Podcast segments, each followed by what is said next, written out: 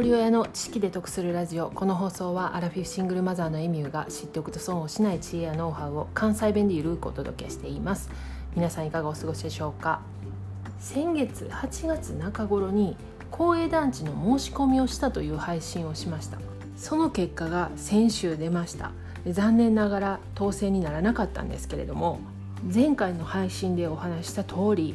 今回も応募の倍率が一番多かった区分が福祉世帯ですその次に空き家。で新婚子育て世帯は応募倍率が一番低いんですね。なので当選確率が高くなる。私が申し込んだ物件は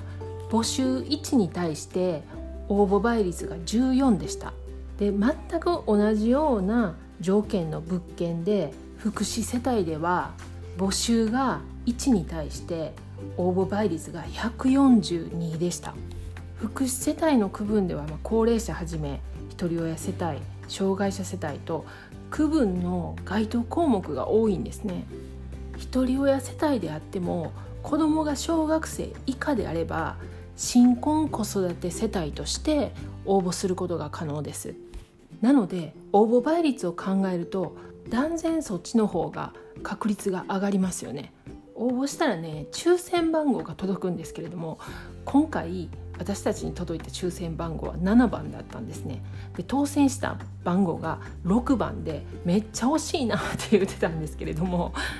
公営住宅の募集は一応補欠番号っていうのがあって万が一その当選者の方が辞退された場合はその補欠の方に当選が回ってくるんですけれども残念ながら今回は補欠にも入ってませんでした。前回の配信と一緒に団地の抽選で当選確率を上げるための注意点っていうブログを書いています。そちらにその区分であったり応募数が表示された具体的な表の画像も貼ってますので公営団地の応募を検討されている方はブログの方も確認してください。また過去回の放送のリンクも概要欄に貼っておきます。で前回の配信も同じことを話してるんですけれども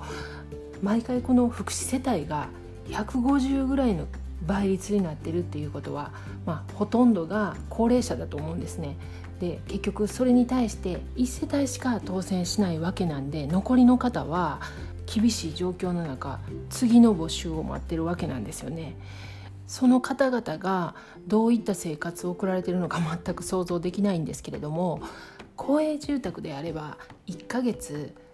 安くで1万円ぐらいの家賃で暮らせるわけなんですね。それが一般の賃貸になってくると7万8万してくるのでその差額考えると生活が厳しい方たくさんいらっしゃると思うんですね。一日でも早くこの区分の見直ししてもらいたいなと思っています。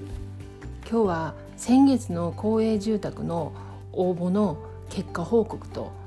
団地の抽選で当選確率を上げるための注意点を再度お話しさせてもらいました。最後までお聞きいただきありがとうございました。今日も笑顔で。